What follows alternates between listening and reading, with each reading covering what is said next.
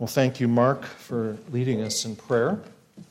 We're in a short series uh, this morning, and we're going to read from two passages uh, 2 Timothy chapter 2, and then a few verses from Acts 17. And if you want to find places in your Bible for both, uh, you may. And if not, just listen carefully. If you would, would you stand for the reading of God's Word? Father, as we uh, seek to receive your word, we know that these are spiritual words that you have uh, moved by the Holy Spirit uh, for holy men to write to us. And we need the aid of your Spirit. Uh, open our ears, quicken our minds, make our hearts soft, that we might receive what you would say to us today. For we pray in Christ's name. Amen. Amen. 2 Timothy 2:14 remind them of these things and charge them before God not to quarrel about words which does no good but only ruins the hearers. Do your best to present yourself to God as one approved a worker who has no need to be ashamed rightly handling the word of truth. But avoid irreverent babble as for it will lead people into more and more ungodliness, and their talk will spread like gangrene. Among them are Hymenaeus and Philetus, who have swerved from the truth, saying that the resurrection has already happened. They are upsetting the faith of some. But God's firm foundation stands, bearing this seal The Lord knows those who are his, and let everyone who names the name of the Lord depart from iniquity. And then from Acts 17, beginning in verse 10, the brothers immediately sent Paul and Silas away by night to Berea, and when they arrived there, went into the Jewish synagogue. Now, these Jews were more noble than those in Thessalonica. They received the word with all eagerness, examining the scriptures daily to see if these things were so. And many of them therefore believed, with not a few Greek women of high standing as well as men. You may take your seats.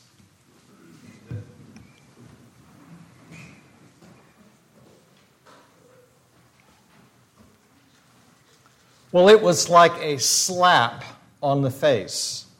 I was talking with my girlfriend's uh, father about what it means to follow uh, Jesus and he summed it up this way it's all about love, which in his mind made obedience, well, not very important. And uh, I asked to borrow a Bible, turned uh, to John's Gospel, and read these words of Jesus If you love me, you will keep my uh, commands. Uh, Jesus said that quite a few times in that passage. I mentioned that, and then I tried to reason with him. This is the only way we can know if we're really loving Jesus is whether we obey his uh, commands. Warm feelings are simply not enough. His reply was unforgettable. You can make Scripture say anything you want to. Man, that hurt when he said that. I've since encountered many people who say similar things. Uh, that's just your interpretation. Uh, you can't really understand the Bible, it's full of contradictions. Or even more radically, no one can understand the true meaning of anything anybody says. Well, these comments beg the question if there is a way to correctly interpret Scripture, then why do so many learned people come away with different interpretations? this is a good question. It's a question I want to explore uh, with you this morning it's hard to understate how important uh, this question is. Now, we're in this series uh, because we're getting ready for the transition team report. And the two uh, greatest, well, dangers for you, uh, potential threats for you as a congregation, and in my opinion, are whether you're going to be inwardly facing as a church, whether you're going to use your time, talent, and treasure largely for yourselves or almost exclusively for yourselves, and whether or not you can be united and not divided as you make decisions. And you have a lot of important decisions uh, ahead of you. Now, last time I said the Lord has not left us without guidance about how it is we should maintain our unity. And last week I started with this foundational truth that the Bible must be our fundamental source of authority. This is in keeping with Jesus' high view of Scripture. Uh, he said, among other things, but it is easier for heaven and earth to pass away than for one dot of the law to become void. In other words, the Scriptures are enduring. And we saw briefly that because the Scriptures are God's Word, they actually share His attributes. They are powerful, they are clear, and they are authoritative. And our statement of faith uh, affirms this. But different interpretations seem to undermine the usefulness of Scripture as a way to preserve our unity. And even to raise a more fundamental question can we trust the Bible? Now, let me be very specific uh, and talk about one example that's often mentioned today, and it is goes something like this. We can't trust what the Bible says about social relationships because it teaches and affirms, endorses slavery. Obviously, slavery is inhuman and cruel. We've progressed uh, beyond that. And this shows us that the Bible's teaching is stuck in the past, it's irrelevant. Um, it can't be trusted. Now, on the surface, this line of thinking seems unassailable, uh, very convincing. But let's look into the Bible and see what the scriptures do say about slavery. The Bible opens with God creating human beings in his image and likeness. He invests into every human being uh, dignity and worth that exists apart from anything that they do. Slavery makes people less than this, it dehumanizes uh, people, it denies that they have dignity and worth in its most extreme forms. It treats people as property, as having no more value than a hammer or a saw. And if you search through the Bible, you will never find a passage that says you should own slaves.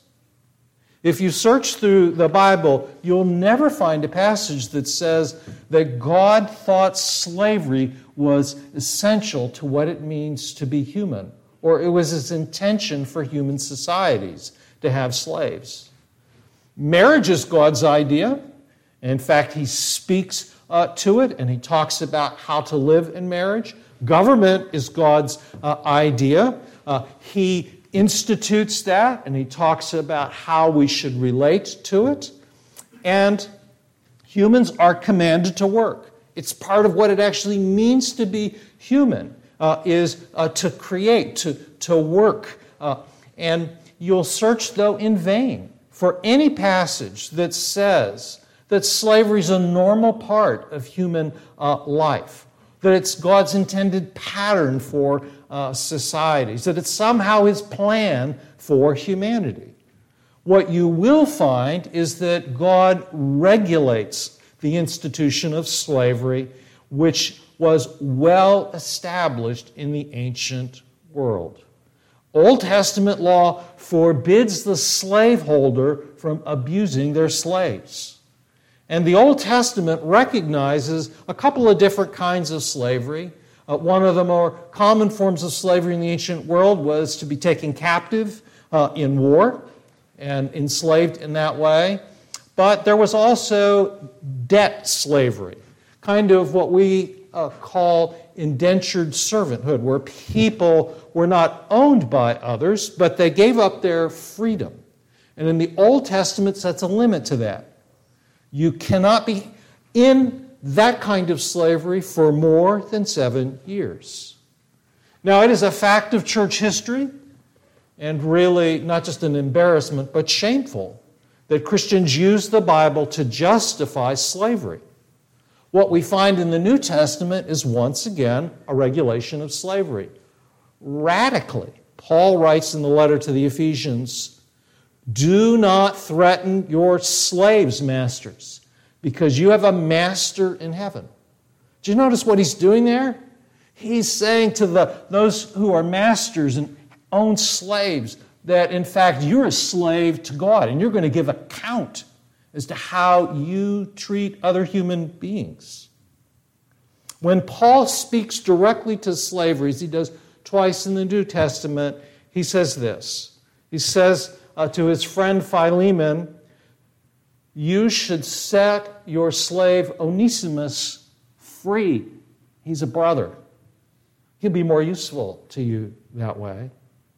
And in the letter to the Corinthians, he says, If you can buy your way into freedom, O slave, do so. Slavery is not the natural order of things. It was never God's intent for humanity. And the New Testament contains the very seeds that undermine slavery, including the idea that Christ died for slaves. And therefore, in God's eyes, they enjoy the same dignity and status as free people do. And so the Bible doesn't support slavery, it regulates it. It contains within it teaching that leads to its abolition. And this is, in fact, uh, what happened in the Western world. In England, Christians used the scriptures to lead the fight to end uh, slavery. In Britain, William Wilberforce devoted his life uh, to that cause, and on his deathbed, the British Parliament ended uh, the the British trade in slavery and soon afterwards abolished slavery altogether. Let me just take one other example. It comes from the uh, time of Abraham. Many men, especially of wealth, had multiple wives. Sometimes they had uh, sort of second class wives called concubines in many translations. But this practice was never commanded. It wasn't approved of any place in the Bible, but it was regulated. You see, silence in the Bible, when you read that someone had multiple wives, is uh, not approval. And this is one of the things that sometimes trips people up when they read, uh, especially the Old Testament. They think that because the narrative doesn't say, well, this was wrong, or this was bad, or this was good, that somehow the narrative and and the Bible is, well, morally blind. It's simply reporting the facts. It's not a book of morality uh, tales. It's telling a story of redemption. And very often it doesn't tell you whether the action someone takes are right or wrong in God's eyes. But far from approving the practice of having multiple wives, the book of Genesis goes to, well, great lengths to actually show what terrible consequences came in the life of Abraham and other uh, members of his family by having multiple wives. Their family dysfunction is written large in the book of uh, Genesis. And you have only to think of Solomon, one of the most famous kings, and how uh, his thousand wives led uh, to the downfall uh, of his kingdom. My point's this you can trust what the Bible says about social relationships. I could work this out for sexual ethics, for marriage, and for family life. But the main thing I want you to uh, see here is that you can trust the Bible. This trust is reasonable. Its statements, its prescriptions, its commands are not time limited and culturally bound. So let's come back to this question. If God intends to communicate a particular meaning through the biblical authors, then why do people interpret the Bible so differently? Well, the fault does not lie with God or the scriptures, but with us. Here's the first fault if you're following the outline closely. We are not neutral and receptive as we read the Bible. We're not neutral or receptive. In fact, we are sinful. We want certain things to be true when we close uh, our eyes to other things we don't want to be true. One of the most famous mathematicians and atheist was uh, uh, Bertrand Russell, who candidly admitted that he rejected the idea of God because he didn't want anyone telling him what he could or couldn't do in his bedroom. And this happens all uh, the time. People's ability to see clearly what the Bible says goes down in proportion to how strongly they're resisting God and His authority in their lives. This is what Romans chapter 1 uh, tells us when it speaks of the darkening of our minds that comes through our rejection of the revelation of God. The more you turn away from it, the darker your mind gets, the less uh, appealing uh, God's word is. And the scary thing is, is I've done this. I myself, I'm a sinner, and I've been blind to parts of the Bible. At times, I just want to go my own way. I don't suppose there's anybody else who's had a similar experience here today. And I have to pray, Lord, grant me a humble and willing heart to act on what uh, I see in the Bible. The second reason that people end up with different interpretations is that they have controlling ideas or thoughts or commitments as they read it. People hold on to certain things as they uh, read it that are in addition to their Bibles that they've really given control over how they understand it. And uh, you can think of uh, this. One very uh, common example is if you don't believe in miracles, then when you read about a miracle in the Bible, well, you're going to discount it. You're going to say, well, that's a myth, that's a fairy tale, that's just made up. That's impossible. It can be this controlling idea or thought, can be something that you got from your parents or your family or church tradition or your favorite Bible teacher or some idea in the culture or some unexamined assumption. And if the Bible's interpreted uh, through this idea or it's under something else, it's going to result in it being uh, distorted. One example of this, a famous example, uh, comes uh, from the Catholic Church uh, which accepted Ptolemy's conclusions that the sun circled the earth. That was not only the accepted science of the day, but it was because the Bible uses the ordinary language of everyday observation when it says the sun rises and the sun sets. Of course, it appears to us that the sun moves through the sky, when in fact, it's the earth that's moving. Poor Galileo first observed this and proposed that the earth circles the sun, and he was denounced as a heretic for saying otherwise. The third reason people end up understanding the Bible differently is they have personal agendas when they read. We have personal agendas. I have a personal agenda every time uh, I uh, read a newspaper or a magazine or my newsfeed. I'm always keen to look for articles about science because I've always been interested in science. And there's all sorts of other things out there that just they don't hold my attention. They may be important, and I'm sure they're important to somebody. They're just not that important uh, to me. Often this happens to, uh, to Christians when they read the Bible because they have an itch and they expect the Bible to scratch that itch, and if it doesn't scratch their itch, they kind of give up on the Bible. It, it could be that they want to read the Bible as kind of a self help manual. And so they only look for verses that seem to directly speak to some issue uh, that they want uh, help with, and they really actually miss the grand story of the Bible. Because much more of the Bible speaks to every issue in life, but if you're only looking for a few verses that scratch your itch, you're going to miss it. Our agendas, they are like rose colored glasses. And often this uh, results in our actually reading the Bible only to confirm what we already think it says. This is called confirmation bias, and it's very easy uh, to do this. Uh, one of my famous uh, friends from uh, seminary, Kevin Vanhoozer, put it this way To the degree that we neglect some verse or part of the Bible, it's to that degree that we nullify its authority.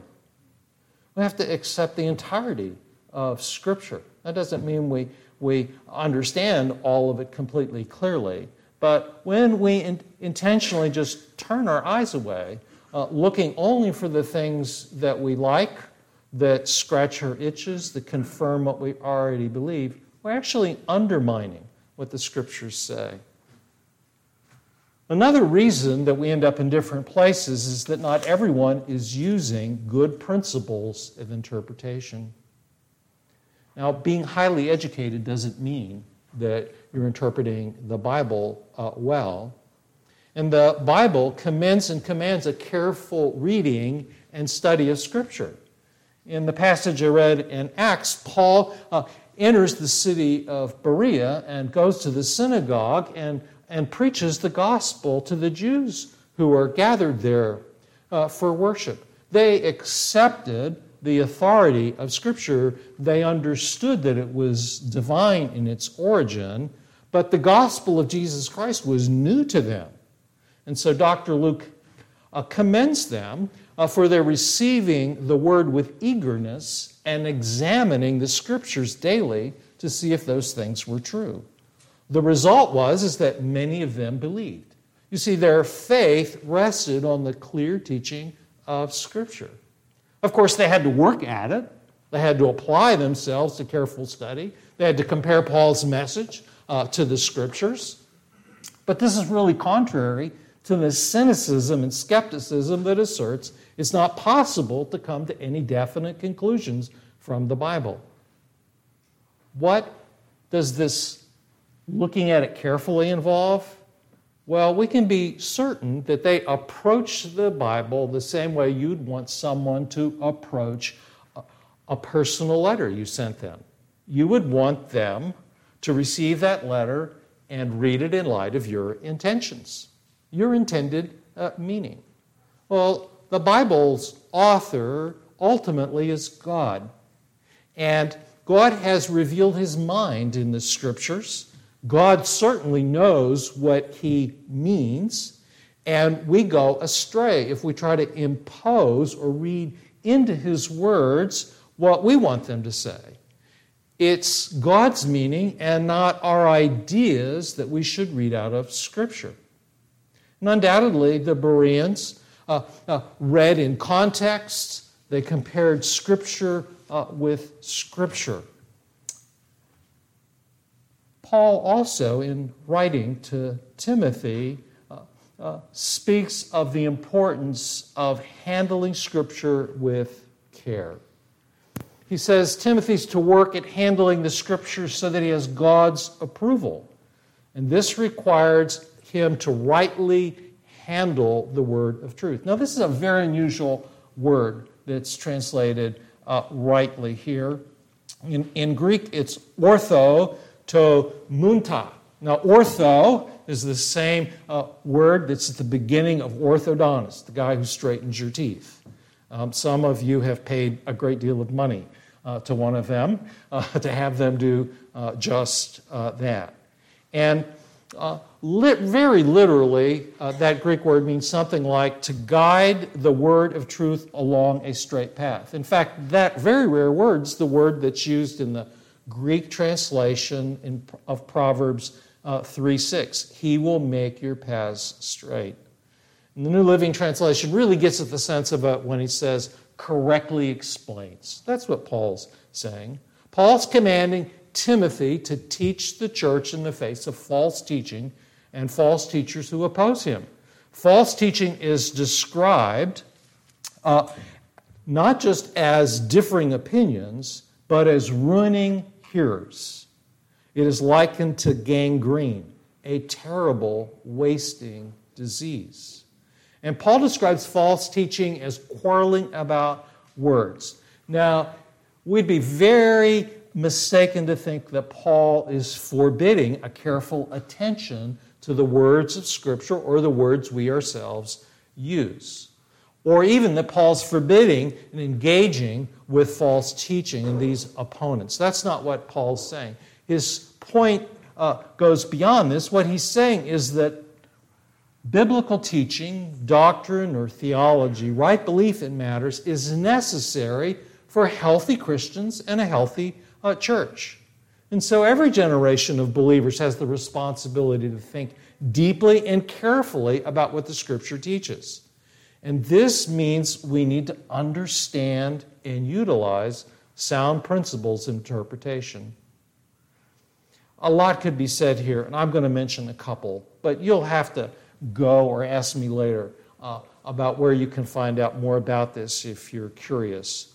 You have to read uh, text initially as literally as possible, but recognizing that there's figurative language in the scripture.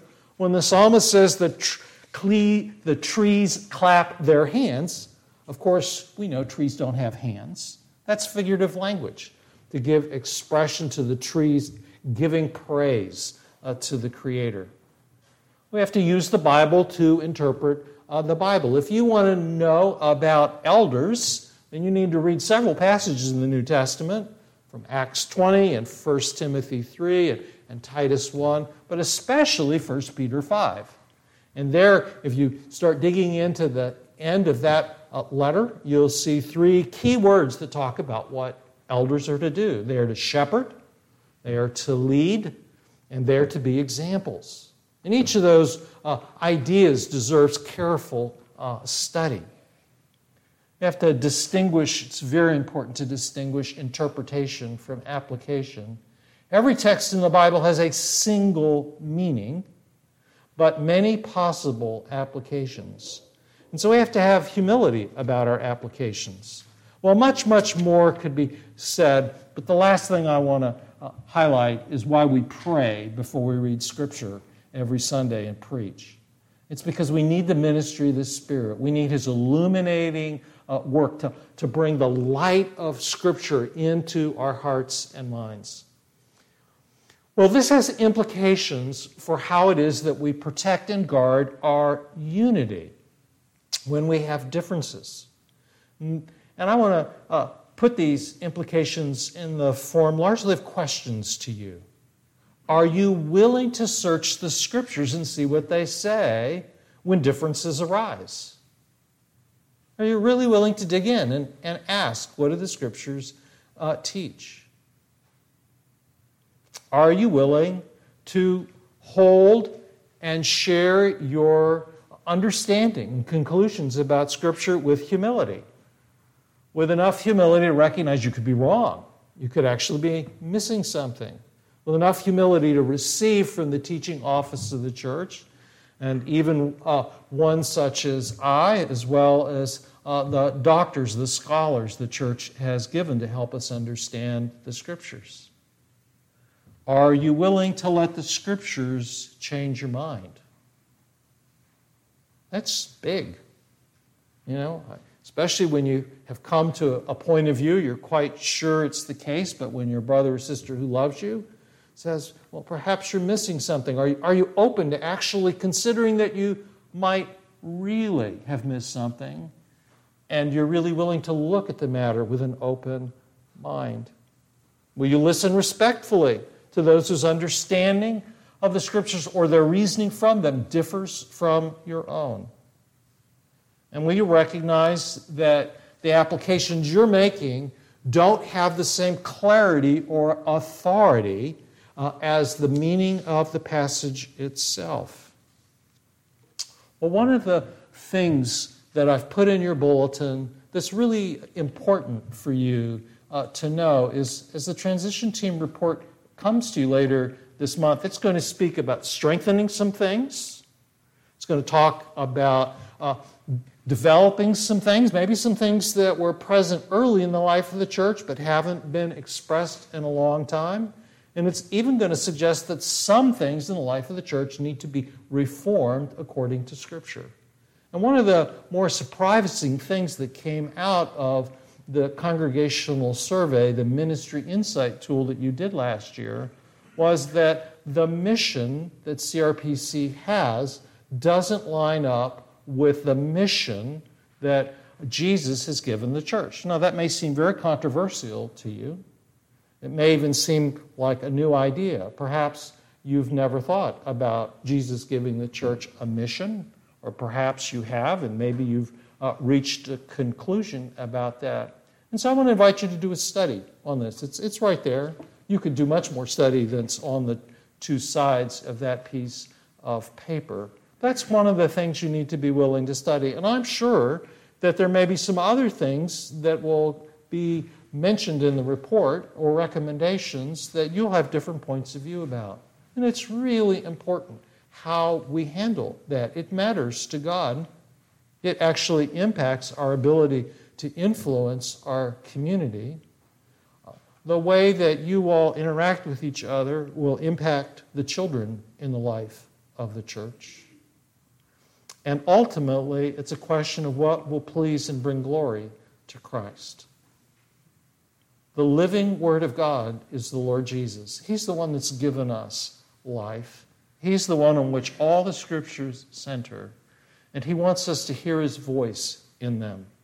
And we hear that voice as we study, as we read, as we listen, as we learn uh, from each other. Let's pray. Gracious oh Lord Jesus, thank you for the gift of Scripture.